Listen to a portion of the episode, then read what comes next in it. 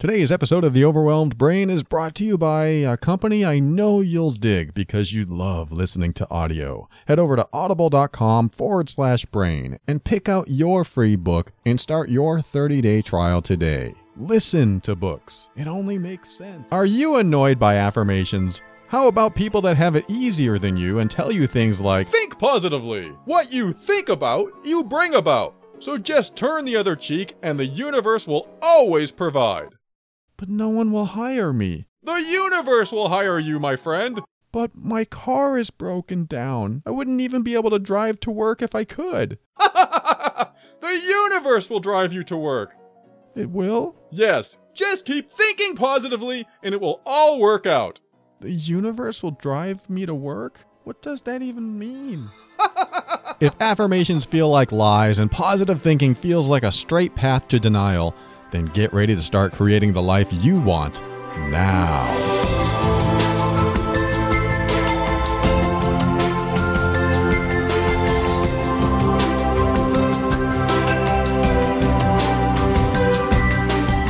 Hello, this is Paul Colaianni, personal empowerment coach and host of this show that I call The Overwhelmed Brain. This is the personal growth show for the critical thinker.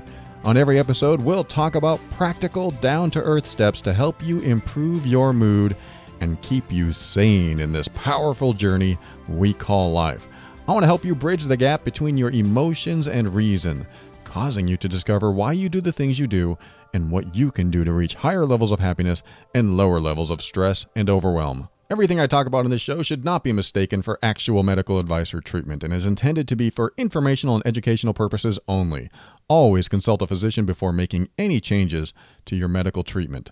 What you'll find here is an increase in your emotional intelligence, a strengthening of your self worth and self esteem, the motivation to be your authentic self, and the forward momentum to help you learn, heal, grow, and evolve. I'm going to bring up an interesting subject, and that is dreams. And uh, I've had some experience doing my own research into my own dream state. I did some um, studies a long time ago, probably 15 years, into lucid dreaming. And if you don't know what lucid dreaming, it's when you awaken in the dream and you know you're dreaming.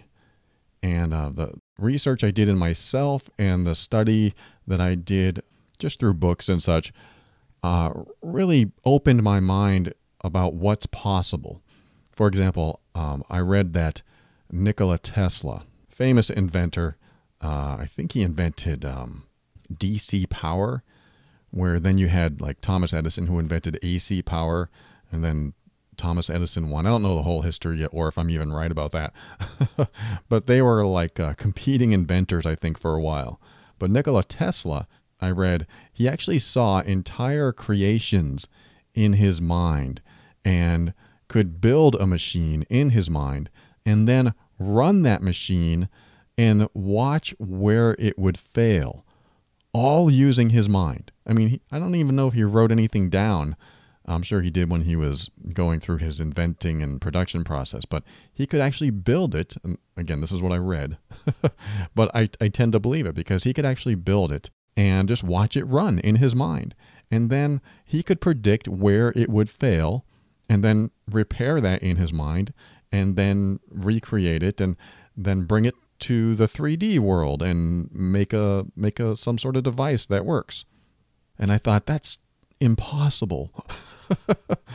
now I believe it's absolutely possible. In fact, my girlfriend and I were having a conversation uh, just last night, and we were talking about, I forget what subject it was, but uh, I said, you know, when I was 15 or around that age, I decided to memorize the alphabet backwards.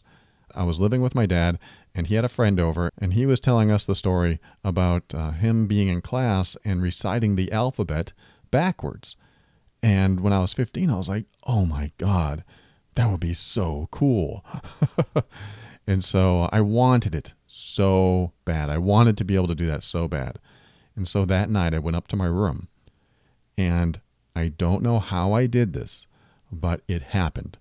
I saw the entire alphabet as if I zoomed way out and I could see every single letter. I mean, I, I tried to do this again last night just to see every single letter, and I could only see like six or seven at a time. But when I was 15, I saw the entire alphabet just um, just in a long straight line. And in my mind's eye, I just flipped the whole thing in reverse and I read it. Again, I didn't write it down. I just used my mind's eye. I read it from from back to front. Z Y X W V U T S R Q P. And I just went the I did the whole thing. And it only took me a matter of 5 or 6 seconds to memorize the entire alphabet backwards. And from that point on, I never had to practice again. I just had it memorized. I don't know. I don't know how it happened, but that to me showed that the, the mind, the brain, can do so much more than what we do with it. I mean, I know what I do with it a lot. I stare at screens, I watch videos, I listen to audios, and I do things that don't really use my mind. They just numb my mind, or at least some do. I mean, a lot of it's educational, so I'm not saying anything bad about that. But um, think about the difference between watching a video, like a movie or a TV show, and reading a book and recreating the visual of that book in your mind. It's using your visual muscles, it's using your, your visual cortex in your brain. And when you use it that way, you build it up, you strengthen it. And strengthening it helps you visualize better. It helps you visualize more creatively. It helps you build that visual muscle. So my point is is that the more you strengthen those uh, areas of your brain, the more likely you'll be able to do c- certain things uh, better. Like Nikola Tesla could build entire machines in his mind. He could do these things, and I believe that we are all capable of being just as creative. I mean, we have strengths in some areas and weaknesses in other areas. So, how do you get stronger in those areas? You build upon them, you strengthen them, you do things that will help the brain process those things easier. So, that was just an interesting side story about how I memorized the alphabet. And I still know it to this day. I don't even have to think about it, it just comes out. My brain did it in a few seconds. I know it's possible. I was there, and I can recite it for you now. But maybe I'll um, I'll save that as an Easter egg after the music ends at the end of the show. anyway, this is some of the stuff that got me interested in uh, learning more about our dreams. And w- what is a dream? It's typically some sort of visualization in our mind.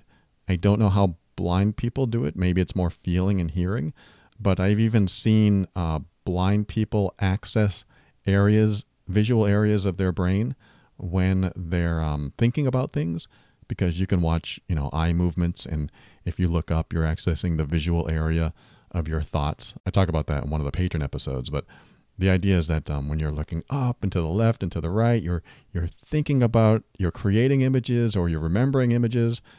And I've seen um, blind people do this. So I know they're still accessing some sort of visual processing center in their brain. That's neither here nor there. I just find it interesting that uh, even though some people have been born blind, they still do similar things to try to access information. And I don't know how they see or what they see, but I find that fascinating.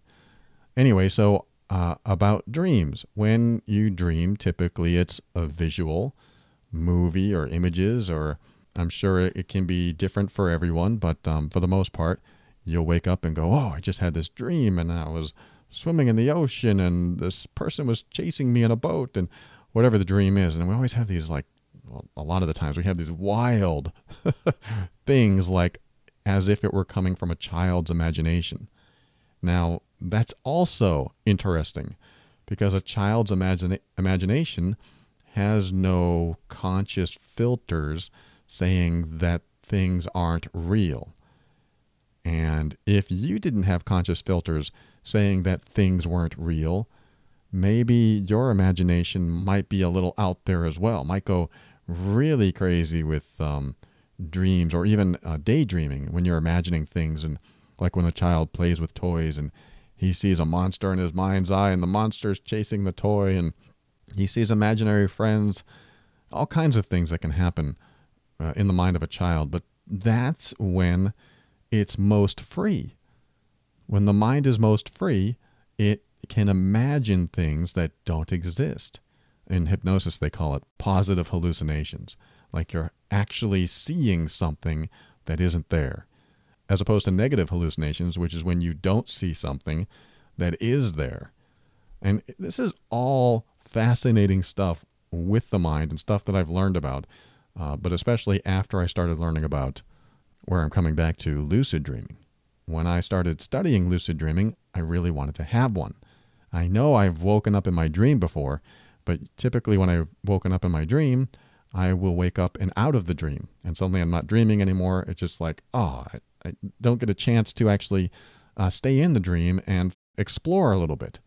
But um, after I started uh, reading about it every night and keeping it on my mind throughout the day and being more and more aware of it and always asking myself, Am I dreaming?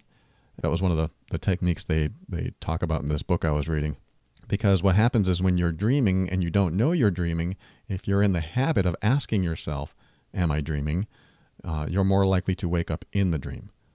So I studied lucid dreaming for a couple years, and I only had two lucid dreams in that couple years. I think because I had a lot going on in life, I had some emotional trauma that I was still carrying that I didn't know about, which leads me to uh, another little side story about dreaming is that when I had a lot of emotional trauma, uh, emotional wounds that I was carrying around, I had a lot of nightmares. And for a period of about a year, a year and a half, I had a nightmare almost every night. Now, when you wake up anxious and sweating and having just run from some sort of creature or monster or whatever was going on in your dream, whatever the nightmare was, when you wake up from something like that, at least when I did it, I used to take that feeling throughout my day. So I would I would go to sleep at night, have a dream that made me anxious, wake up with this anxiety, take it with me throughout the day, and then get anxiety before going to sleep at night because I knew I was going to have another nightmare. It was a continuous, vicious cycle. But what I did one day is decide, you know what? I'm sick of these nightmares and I asked universe, God, whatever, myself, I asked, why don't you just give me the worst nightmare you could possibly give me and get it over with? Just kill me in the dream, chase me down, uh, make it the worst, scariest, goriest, most terrible monster you can find and scare the hell out of me. I was so sick of the nightmares. You know, you get to that point where you just give up. And that's what I did. I just gave up. I was sick of resisting these nightmares. I hated this feeling. I just didn't care anymore. And that night I went to sleep. Didn't have a nightmare. The next night I went to sleep, no nightmare. From that point on, I might have had five nightmares total in the past 15 years or so. I hadn't had any nightmares after that. And I had to ask myself, what was that about? And one of the things that came up was actually, two of the things that came up were acceptance and resistance. The more I resisted the nightmares, the more they showed up in my life. The day I accepted that I, in, in fact, even wanted a nightmare, it disappeared. That taught me a lot about acceptance and resistance and is one of the components of almost everything I teach. Acceptance uh, eliminates the resistance. It, um, it takes the power away from what you resist. So anyway, I promise I'm going somewhere with all this dream stuff. I, just didn't realize how much I thought about when it came to dreaming. I really branched off in my studies uh, with all this dream stuff and visualization and how we process things and how we do things. A lot of it a lot of what we do in life is visual. So when our brain does something with all this visual information when we go to sleep, why is it doing it? And and this is where I'm going. why do we dream? Why why have dreams? And you know, I've read about dreams and I've read about interpretations and you know, when you dream this, it means that. And I've come to my own conclusion about dreaming uh, that I haven't really found. I'm sure it's out there. I'm sure there's a study out there but um, I haven't seen this myself.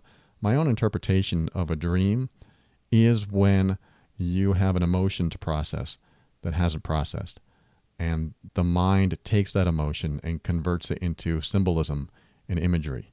Again, I don't think this is original, but this is what I came up with that um, when you dream, you are converting emotional energy inside you into some sort of message in your brain. When I was having nightmares, there was a message there. And I can look back and go, well, my relationship was falling apart. I hated my job. Uh, I didn't. I was in debt. Uh, you know, I didn't have much money. Uh, all kinds of things, and I still had all this hatred inside me for my stepfather. Maybe that was the monster. I don't know, but the symbolism was there. You know, I hated this monster that was chasing me, and I was in fear, just like I was when I was a kid. I was in fear. So after my nightmares and after I started studying this stuff, I realized that when I have a dream that invokes some emotion in me, then I use that as a uh, a guide or a, a reminder of what emotion is still in me that might need processing. And I found this to be true. When I have a dream that invokes some sort of emotion, I connect with that emotion and I ask myself, what else in my life is causing me to feel this emotion? For example, last night I had a dream that uh, my girlfriend and I were sitting on the floor of a mall.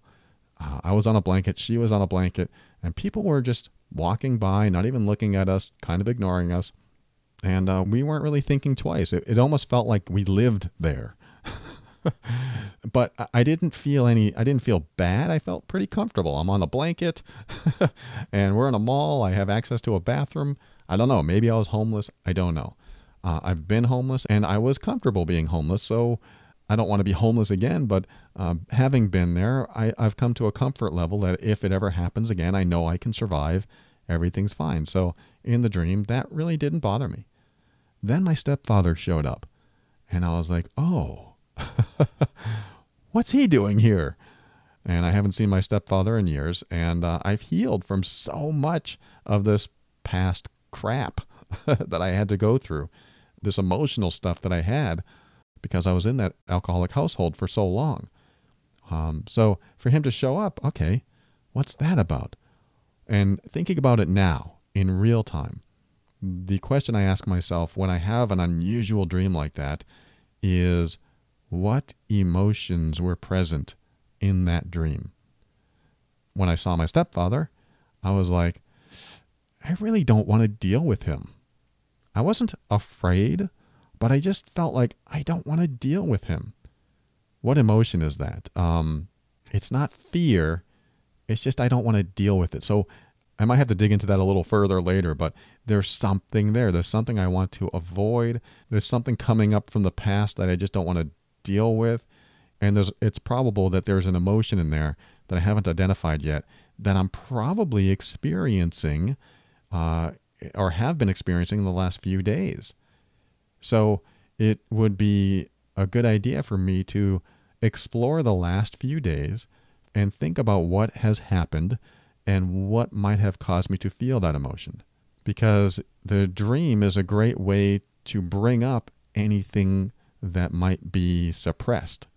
Like if I experienced something and I suppressed the emotion regarding that experience, assuming it's a negative emotion, uh, then my dream will say, hey, this needs to be dealt with.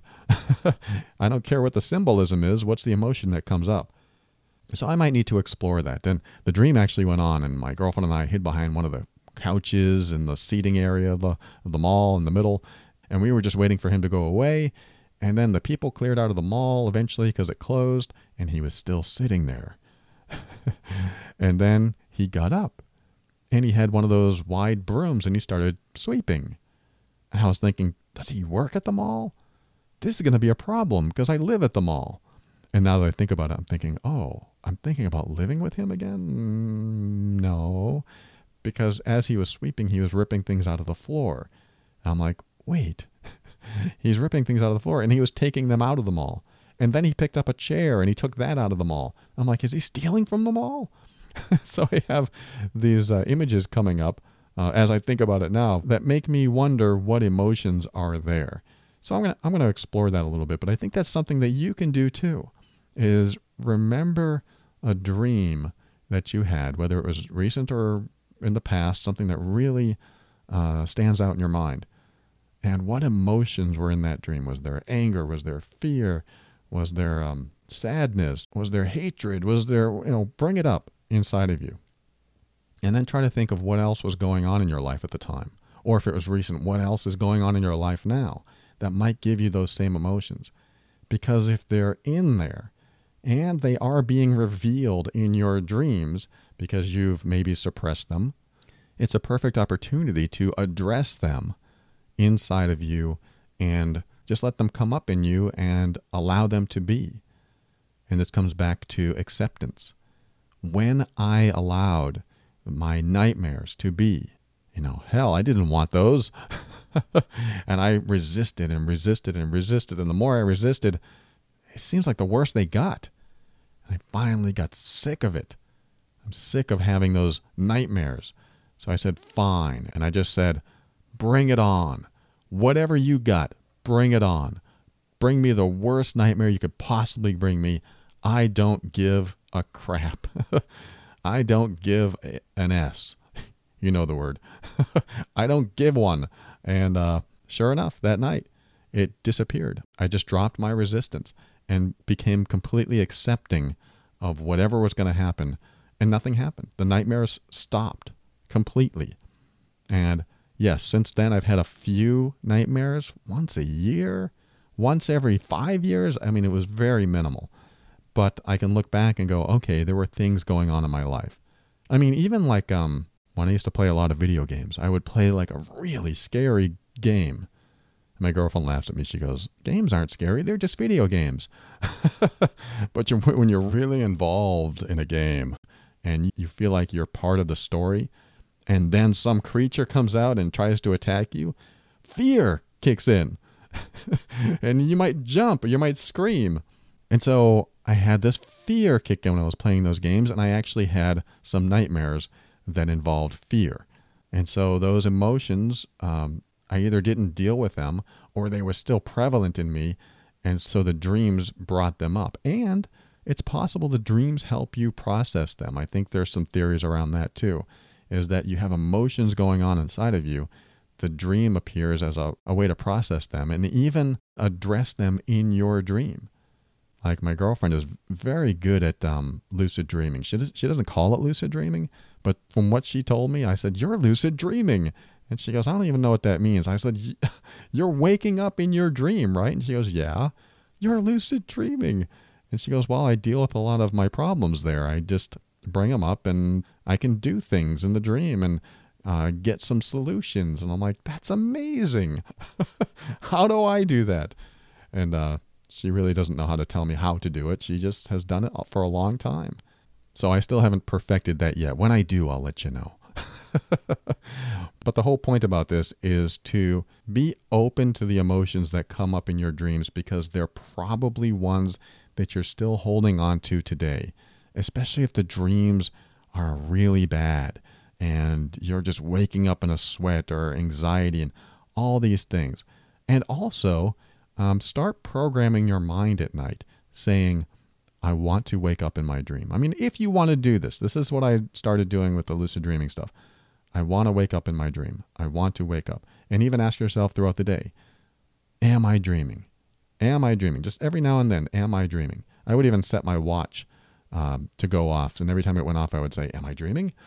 And uh, that translated into my dream world. And I was able to wake up a couple times. And, you know, that's a whole nother story for a whole nother day, but it was quite fascinating uh, just waking up in the dream and staying awake while I was asleep. Hard to explain if you've never experienced this, but uh, if you've ever woken up in the dream and realized you were dreaming, just imagine how cool that would be. It's a whole nother world, and it's a whole nother realm to help you heal from some emotional stuff that you're carrying around. It's there for you, it's your playground almost. And it's an opportunity for you to utilize this tool that you have built inside of you if you want to. So maybe you can pick up a book on lucid dreaming or check it out. You don't necessarily have to wake up in your dream, uh, but it's helpful because then you're more aware. You have the thoughts that you normally have when you're conscious, when you're awake. So that helps you try to figure things out because you can explore possibilities there. But even if you don't wake up inside the dream, when you wake up for real the next day, you can explore the emotions that you had in the dream the night before. If you even remember your dreams. Some people don't remember their dreams. So you can explore the emotions that you have when you wake up. What emotions am I having now? That's a good way to do it. If you can't remember your dream, then just wake up and go, okay, what emotion am I feeling? And that probably, I'm going to guess, uh, appeared in your dream somewhere. So, anyway, I went all over the map talking about dreaming. I think I had a lot to talk about. I just didn't organize my thoughts. But that's pretty much how a dream goes. so, consider this segment part of a dream. You're not really awake right now. Well, if you're driving, you're definitely awake and you're going to stay awake. But for the rest of you that aren't driving and are listening on your couch or in bed or somewhere else, maybe this was all a dream. We'll be right back.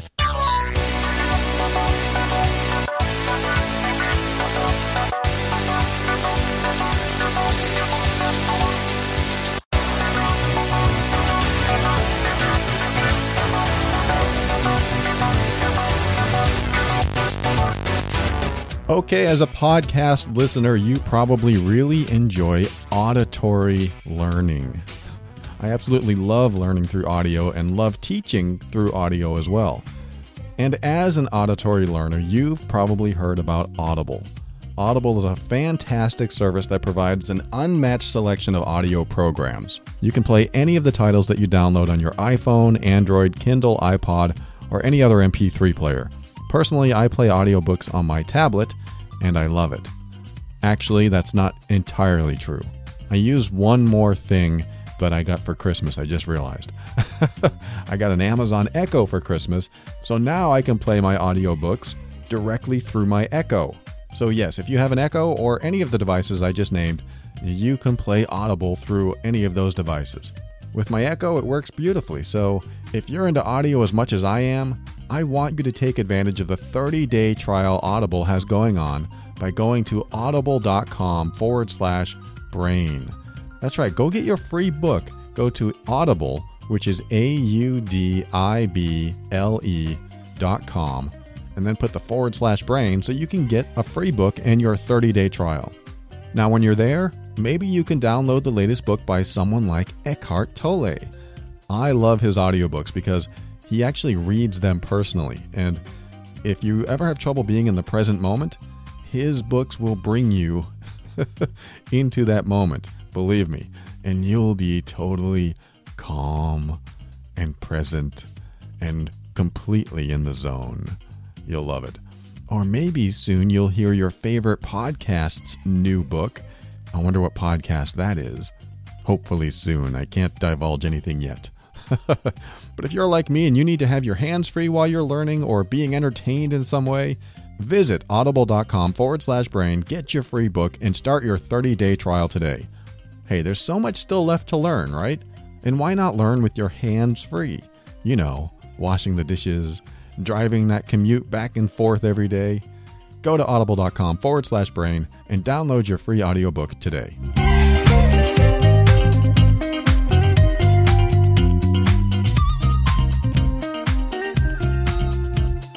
All right, welcome back. This is Ask Paul. This is where I read a listener email on the air and do my best to help answer their challenge or uh, resolve a crisis of some sort. I got an email here that um, is from a single mother, and she's been divorced for several years, and she hasn't had a long term relationship since then. And she goes on to say that um, dating has changed so much since before I was married and I've just decided to wait until love finds me, as looking for it has been a real unproductive pain in the A. as of recently, I've been approached and the guy is ready to pursue. Let me also say that I am attracted to black men, and unfortunately, the pickings are slim where I am. I am so ready for love to find me, but not so desperate that I'm willing to just date anyone. Or am I? The guy who just approached me has baggage. I mean several children with uh, several baby mothers. he served uh, some time in jail for certain things that I won't mention here. Uh, but he seems to have turned his life around and has held a steady job for quite a while. Should I give this a second look or should I run? I've never been the best at making decisions like these, and I am usually guided by the peace I feel within.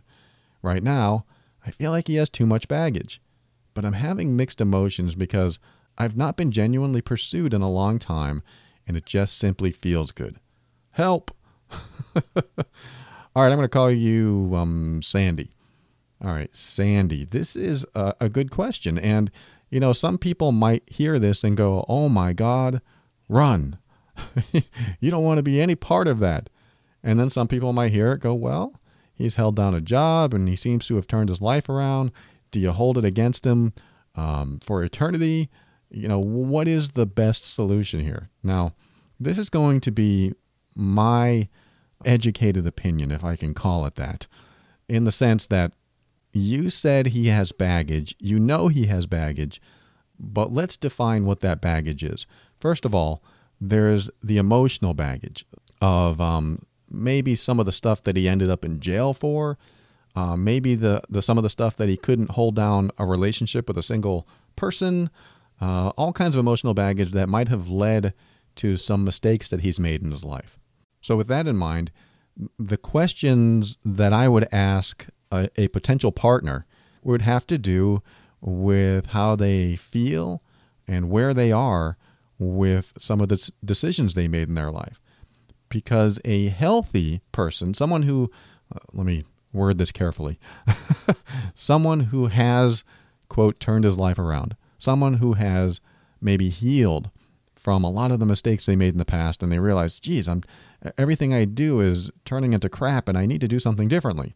Someone who's gone through a lot of personal growth, maybe coaching, maybe therapy, uh, maybe introspection, maybe they started meditating and they realized, oh, I need to change my life.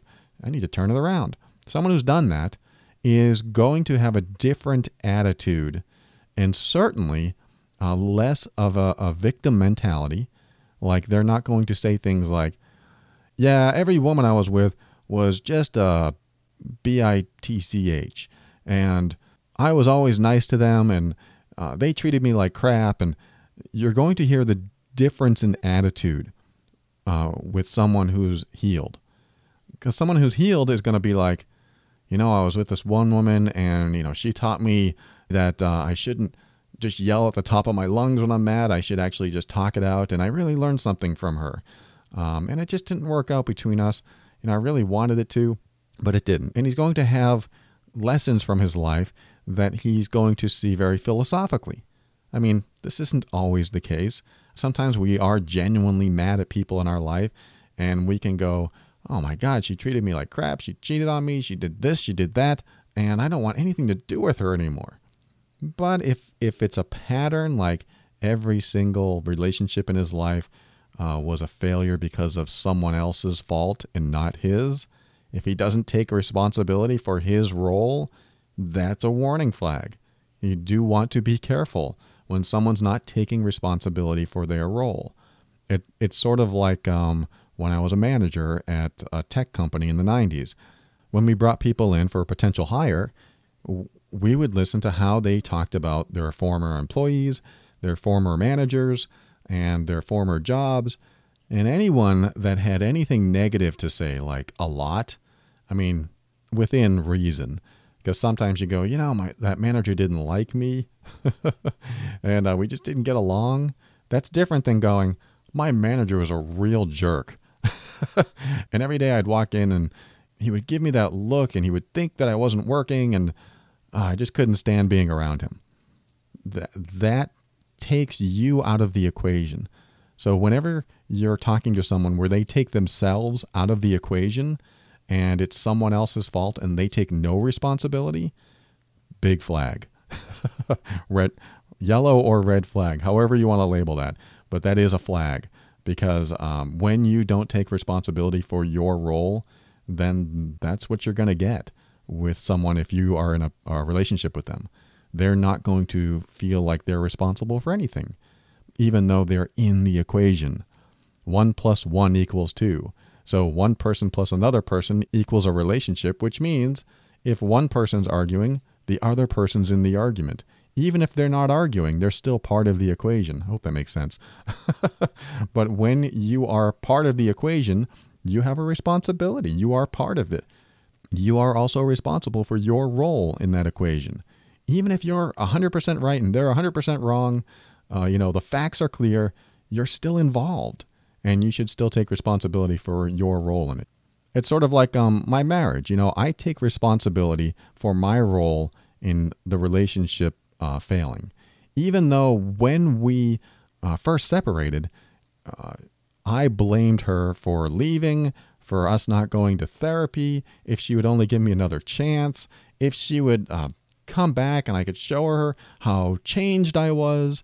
I just put all my focus and energy on her and how it her leaving was her fault, not mine.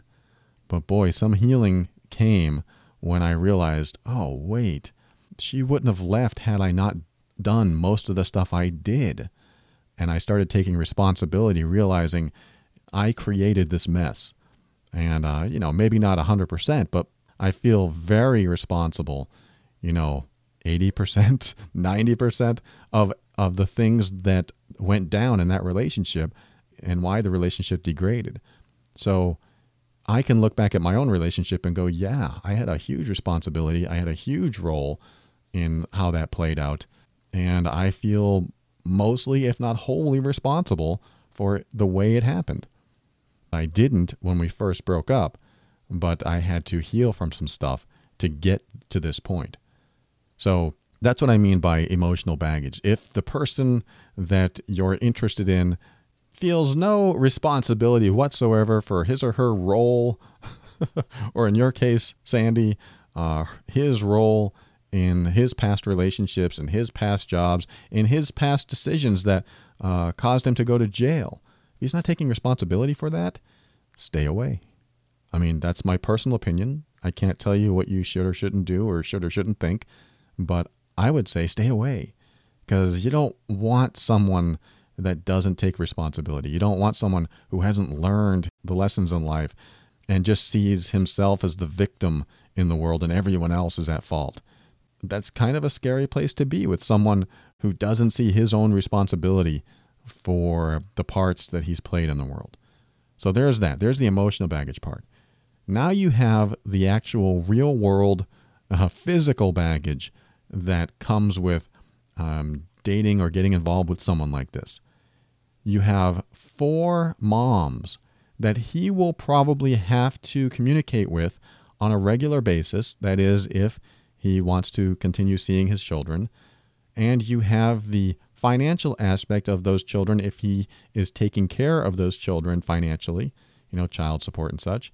And you also have the idea that he might still have friends that he was connected to and connected with that were related to his jail time, were related to his activities, um, going to jail, that sent him to jail. These are the real world things that are happening today that are the physical baggage that you need to be highly aware of. Do you want four different women associating with him because he has four different moms for four different children in your life?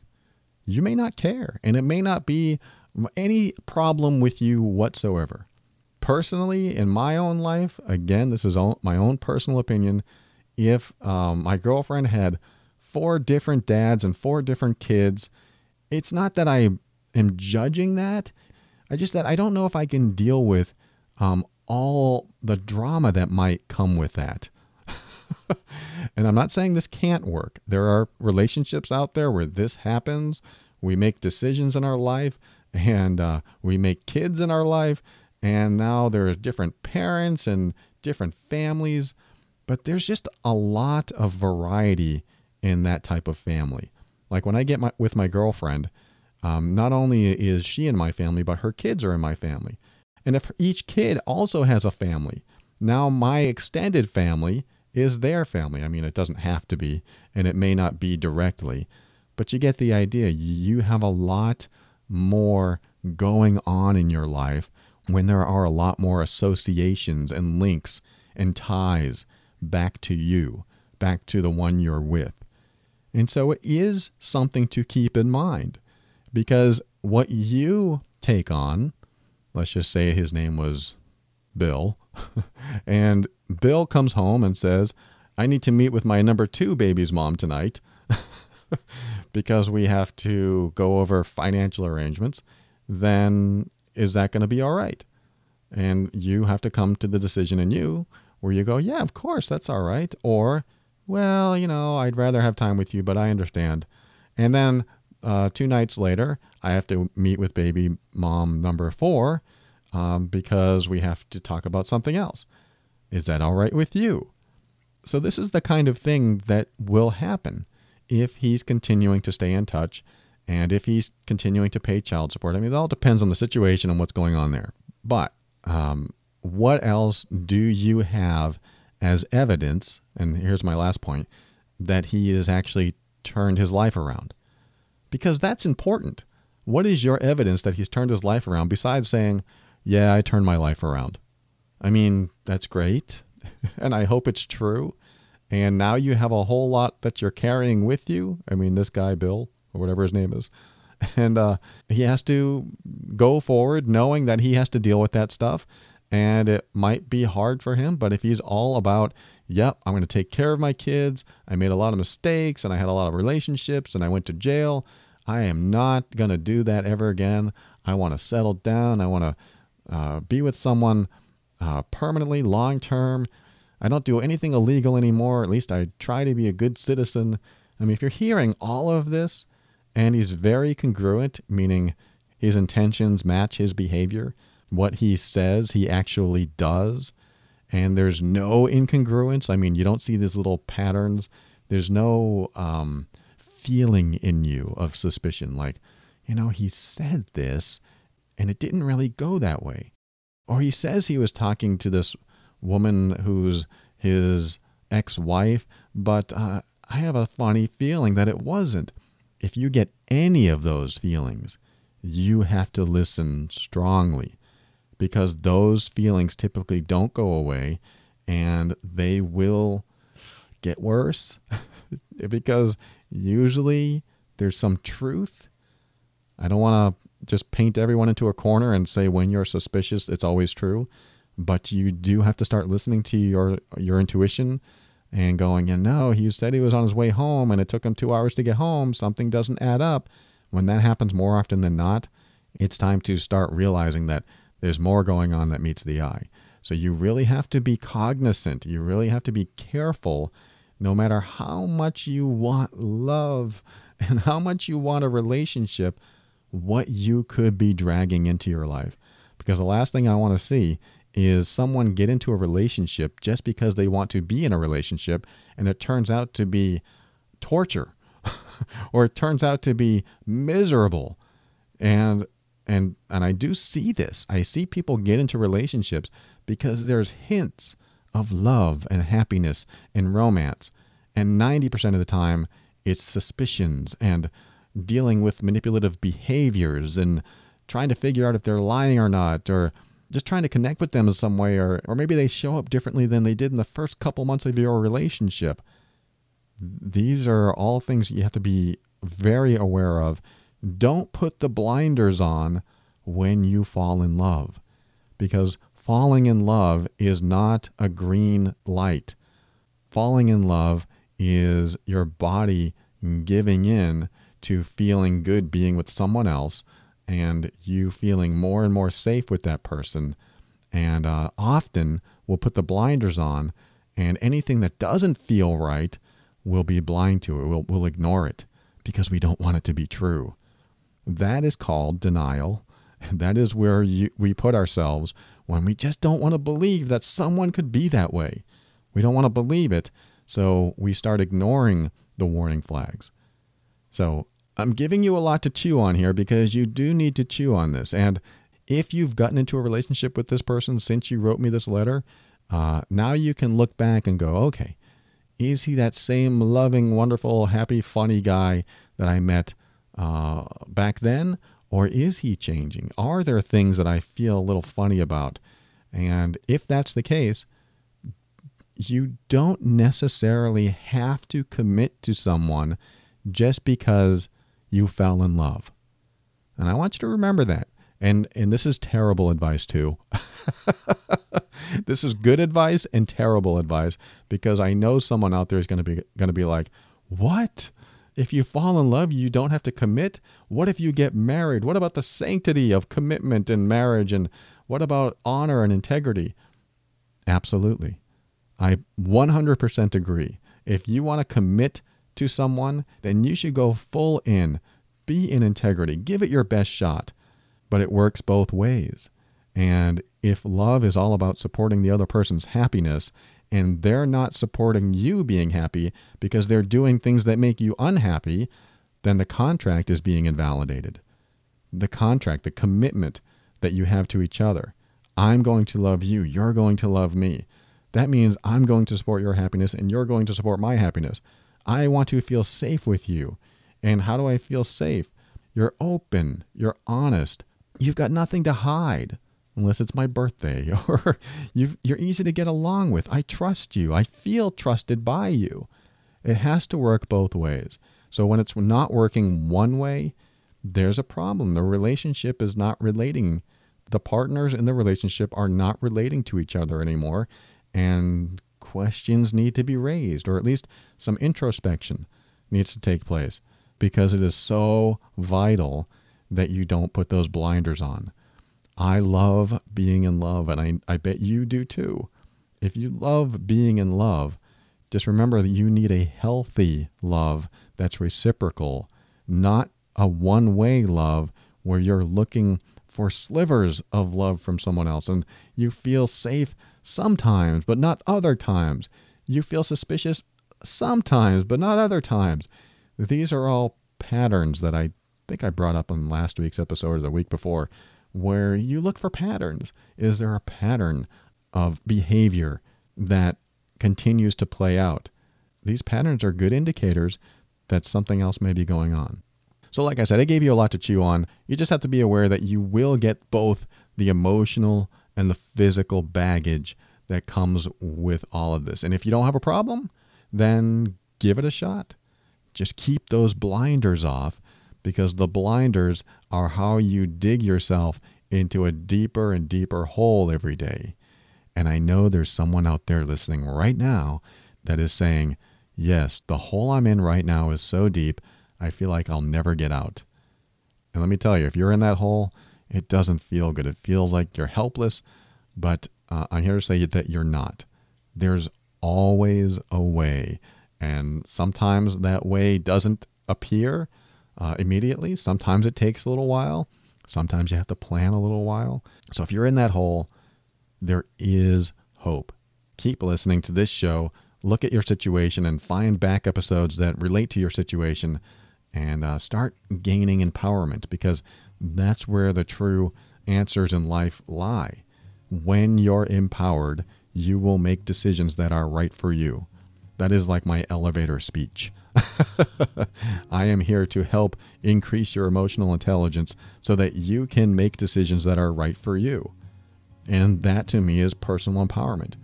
When you're empowered, then the answers will come because you'll find a way. When you feel powerless, you feel like there is no way. But when you're empowered, the way comes, the way appears because you're in a different space and different thoughts come to mind and you're thinking from a place of power, not hopelessness. So there's my answer, Sandy. I really hope this helps you out. Thank you so much for writing. Good luck with everything. And thanks for listening to the show. We'll be right back. I'm going to close it up, say some thank yous, and uh, give you my final words right after this.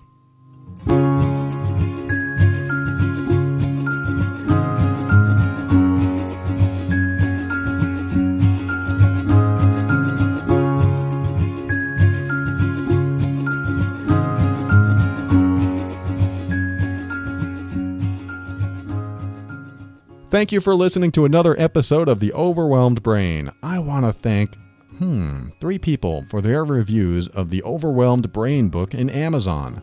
Now, some of these names are tricky for me to pronounce, so I'm going to do my best.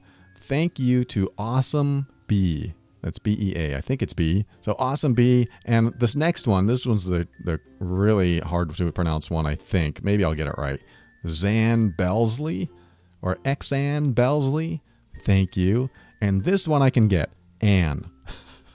they reviewed the book on Amazon. Thank you, Anne. Thank you, Zan. And thank you, Awesome B, for your review of the Overwhelmed Brain book.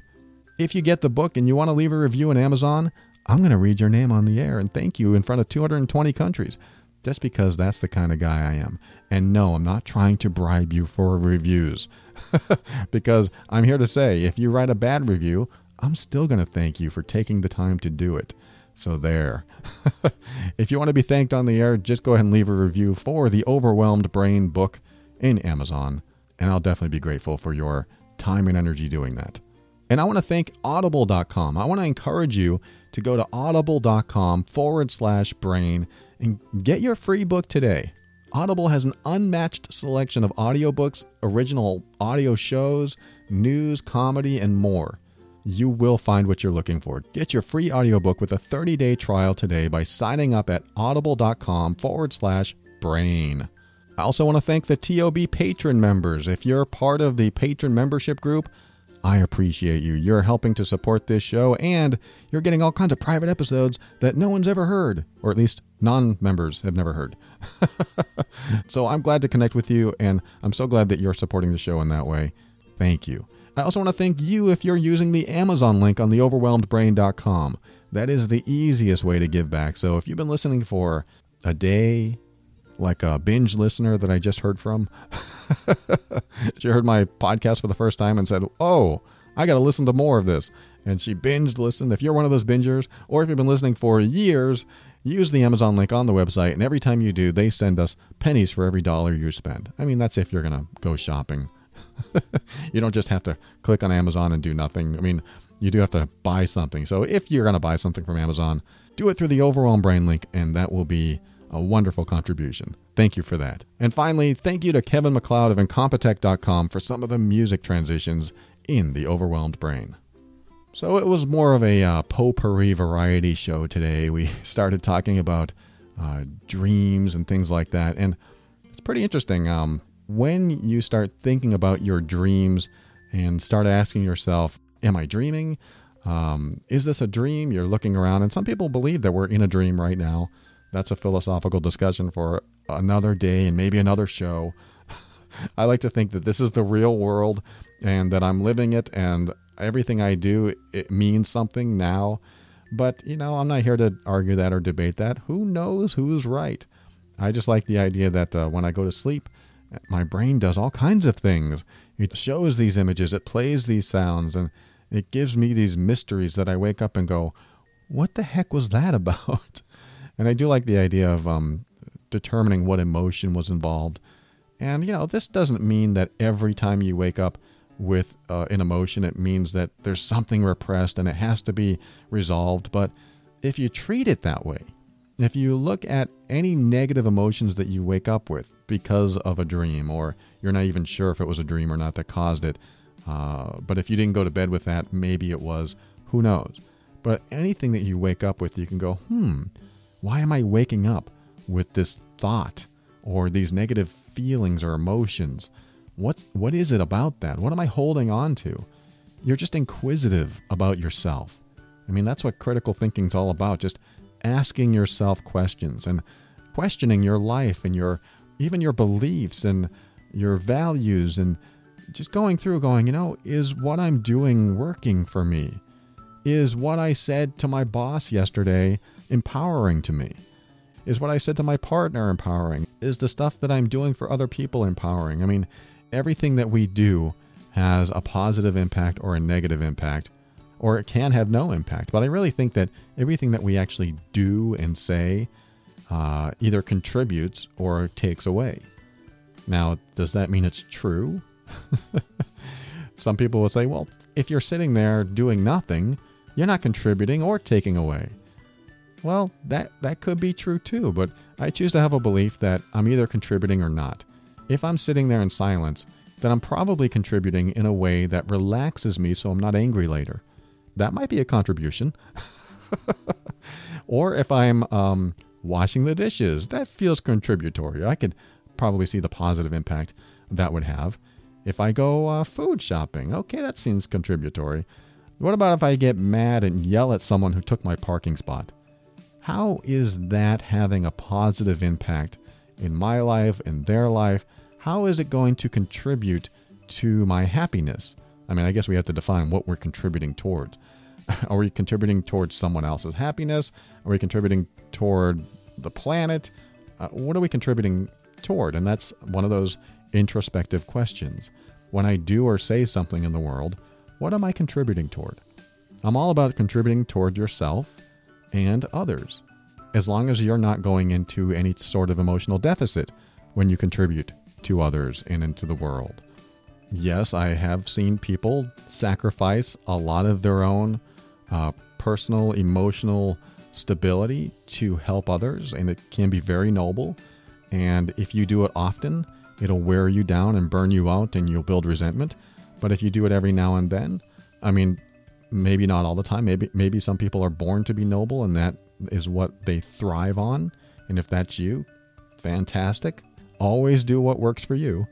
But if you find that you're giving and giving and you just don't feel like you're getting anything back out of it, it's not motivating you, it's not helping you be more enthusiastic about your life, it's not contributing to your happiness, then maybe you're doing something that is taking away. And that just needs to be evaluated every now and then. Is what I'm doing contributing in some way or is it taking away? And you have to define what contributing means to you. For me, it's probably around happiness, even though that's a high level, ambiguous word. but I load a lot into that word happiness. What does happiness mean to me? But to you, it might be something else. For example, I used to make decisions based on is it contributing to my financial health? Because if it's not, I'm probably making the wrong decision. You know, I'm in the store and I'm looking at this $250 item compared to the $50 item that can probably do the same thing. But this $250 item will probably last five years, but this other one, well, and I'm making these comparisons, and then I go, wait. I mean, this is just like a, a values exercise. What are my values and finances and how I spend my money, how I want to save money? I might go, wait, the $250 purchase does not contribute to my financial health at this time in my life. Doesn't mean it's forever, it just means wherever your focus is at the time. And you can go, you know, I'm going to do the $50 one. It's going to do the same thing. It may not be the best, it may not have all the features I want, but it's going to do the job for now because that'll save me $200 that I can put somewhere else or save or not spend, however you see it. So it's a good way to look at life. Am I contributing or am I taking away? Define what that means to you or not. you don't have to follow this, but it is another way to perceive what you do in the world and if it's benefiting you. And if you have any question if it's benefiting others. Is this contributing to this person's life? I mean, that's how I used to treat my boss. I'd be like, is what I'm about to do going to make my boss happy? Not, not because I was scared, like, I better make him happy. No, not because of that, because I wanted to make their life easier. How can I make my boss's life easier? Uh, because I know it trickles down, first of all. if they're happy, I'm probably happy. It's like that sign you have in some houses. If mama's not happy, ain't no one happy. I really like that. So how do you keep mama happy? How do you keep the boss happy? And uh, that'll trickle down because if their life's easier, my life will probably be easier. If um, I do something that really helps them out and makes their job more efficient, maybe they won't be so angry all the time or something like that.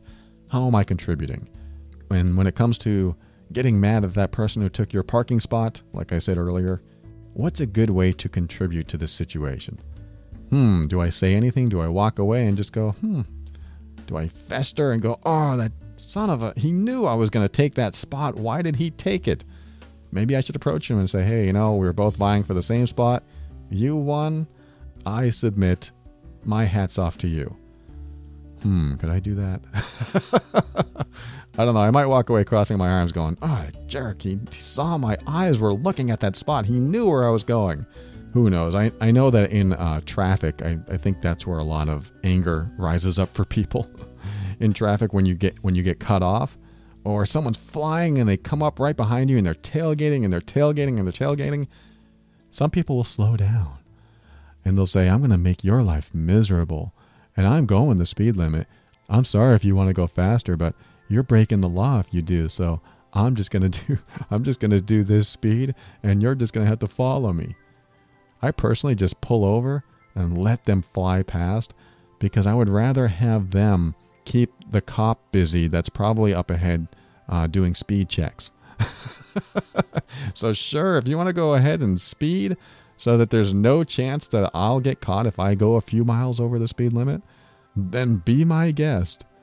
And it's funny, I always look for them too. I'm like, I wonder what happened to that red Toyota that I let pass. And one day I'll see someone pulled over and I'll go, There you are. You learned your own lesson. I had nothing to do with it. Ha ha. I don't think I'm that vindictive, am I? But you know what I mean, right? At least I didn't get angry and go, oh, you want to tailgate me? I'll show you. I don't like to be in that angry space. I would just rather let people learn their lessons on their own. They're gonna get caught eventually. I mean, at least with this traffic example. what, I like to say is they'll they'll eventually get their comeuppance. so with that, I want you to open your mind and step into your power and be firm in your decisions and actions so that you can create the life you want. Always take steps to grow and evolve. You are powerful beyond measure. And above all, and this is something I absolutely know to be true about you, you are amazing.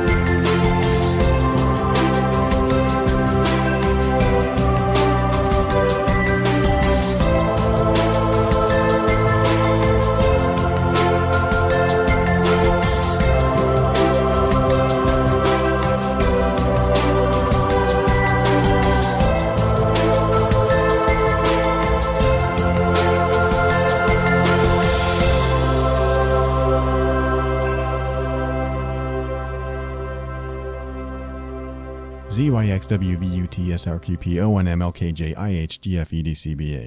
Your brain is amazing.